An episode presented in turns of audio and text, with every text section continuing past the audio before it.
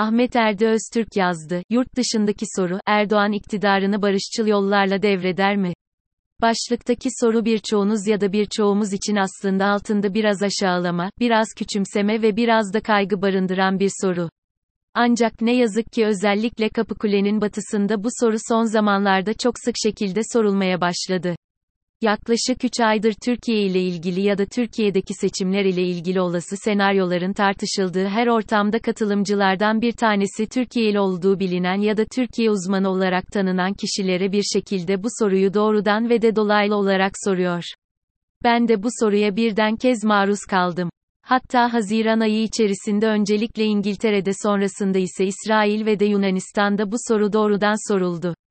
Birçok konuşmamda kendi sosyal medyasında sonuçlarının bir kısmını paylaşan Metropol Araştırma Şirketi Özer Sencar'ın bulgularını paylaşıyorum. Bu sonuçlara göre Cumhur İttifakı'nın parlamentoyu kazanması şu anki durum itibariyle neredeyse imkansız. Ancak Cumhurbaşkanlığı için Erdoğan'ın hala bir şansı var ve bu şans hiç de azımsanacak oranda değil. Bu şans iki şeye bağlı oranda artıp azalıyor. Bunlardan birincisi Erdoğan'ın dönemsel bulduğu ya da yarattığı dalgaların üzerinde sörf yapabilme kabiliyeti ve de kendisini olduğundan daha büyük gösterme becerisi. İkincisi ise Millet İttifakı'nın adayı ya da daha doğru bir söylem ile aday tercihi. Erdoğan'ın karşısında eğer en zayıf aday yarışır ise Erdoğan her şeye karşın hala ipi göğüsleyebilir. Ya da ipi göğüslemek için sıradan insanların zeka seviyelerini zorlayacak hamleler yapabilir. Bu nedenle konunun görece dışında olmasına karşın bir kere daha tekrar edeyim. Hak edenden daha çok, halk için iktidarı her koşulda, söküp alacak, alacak aday ile sahaya çıkmak lazım. Yurt dışının kaygıları ancak anlaşılan o ki yurt dışında durum biraz kaygı ile izleniyor. Bunun da iki nedeni var. Birincisi dışarıdan da görülen, hatalı aday tercihi. Elbette yanılabiliriz. Ekonomi çok çok daha kötüye gidebilir. Kabiliyetlerini ve kaliteli kadrolarını yitiren A K P rejimi her gün yaptığı hatalarını yine ve yeniden tekrarlayabilir ve bu bağlamda da Cumhurbaşkanlığı seçimini kaybedebilir. Ancak buna karşın yurt dışı soruyor bir şekilde, kaybetse de gider mi, kaybederse nereye gidecek, ya da en acısı, kaybederse ve bunun geri dönüşü olmadığını anlar ise iktidarı barışçıl yollar ile terk eder mi? Ben açıkça şunu söyleyeyim, benim aklım Erdoğan'ın seçimi kaybettiği zaman medeni bir devir teslim sonrasında sivil plakalı arabasına binip evine gideceğini çok kabullenemiyor. Ancak buna karşın bir şekilde iç çatışma çıkarma kabiliyeti ya da gücü olduğuna da tam olarak inanmıyorum. Ya da inanmak istemiyorum. Ama bizler kadar duyguları ile hareket etmeyen Batı dünyası bu konuda kaygılı. Kaygılarının da aslında kendilerince haklı nedenleri var, zira onların tarafından bakılınca Türkiye'ye sadece Erdoğan var. Misal Kılıçdaroğlu yok. Muhalefet lideri ya da muhalefet var, onlar için Türkiye'nin ordusu ya da bürokrasisi yok. Sadece Erdoğan'a bağlı devlet kadroları var, elbette bu büyük bir yanlış okuma ve en başta onların hatası. Fakat kendini anlatamayanların ya da olayı daha açık gösteremeyenlerin hiç mi hatası yok? Kaygılılar çünkü Türkiye'de iktidarın barışçıl yollar ile devredilememesi ya da ilk ve ikinci tur seçimleri arasında fantastik olayların yaşanması öncelikle Ukrayna Savaşı hali hazırda sürerken Avrupa Atlantik güvenlik sistemine bir şekilde zarar verir.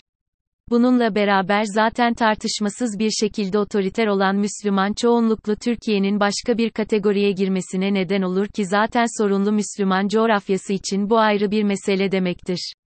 Bu kaygıları gidermek için öncelikle Türkiye'nin Erdoğan'da ibaret olmadığını anlatmak gerekiyor. Türkiye'nin çok katmanlı kendilerini dikey ve de yatay kesen toplumsal, ekonomik ve de siyasal yapılardan oluştuğunu göstermek lazım.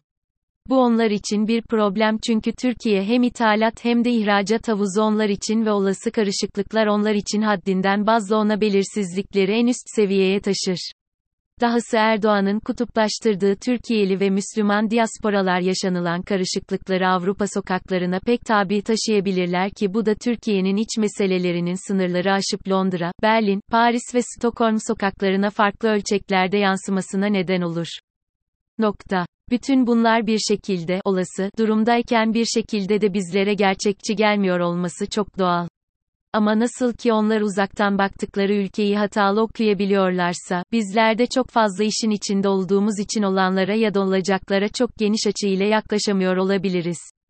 Bu nedenle bence kaygıları anlamak ve de üzerine gitmek lazım. Bu kaygılar giderilebilir mi? Bu kaygılar elbette giderilebilir. Ancak yine aynı konuya dönmem gerek bunun için. Bu kaygıları gidermek için öncelikle Türkiye'nin Erdoğan'da ibaret olmadığını anlatmak gerekiyor.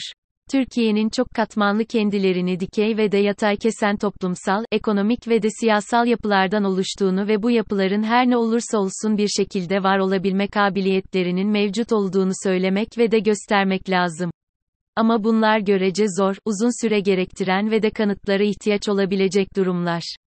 Buna karşın bu seçim hem iç hem de dış kaygılar açısından bakıldığı zaman böyle bir zaman lüksüne sahip değil. Bu nedenle daha kesin, daha net ve de daha açık bir mesaja ya da umuda ihtiyaç var, o da iktidarın kendisine gelmesini bekleyecek daha uysal aday değil, rasyonel ve de gerektiğinde toplumu, bürokrasiyi ve de güvenlik mekanizmasını ayağa kaldıracak kazanacak aday.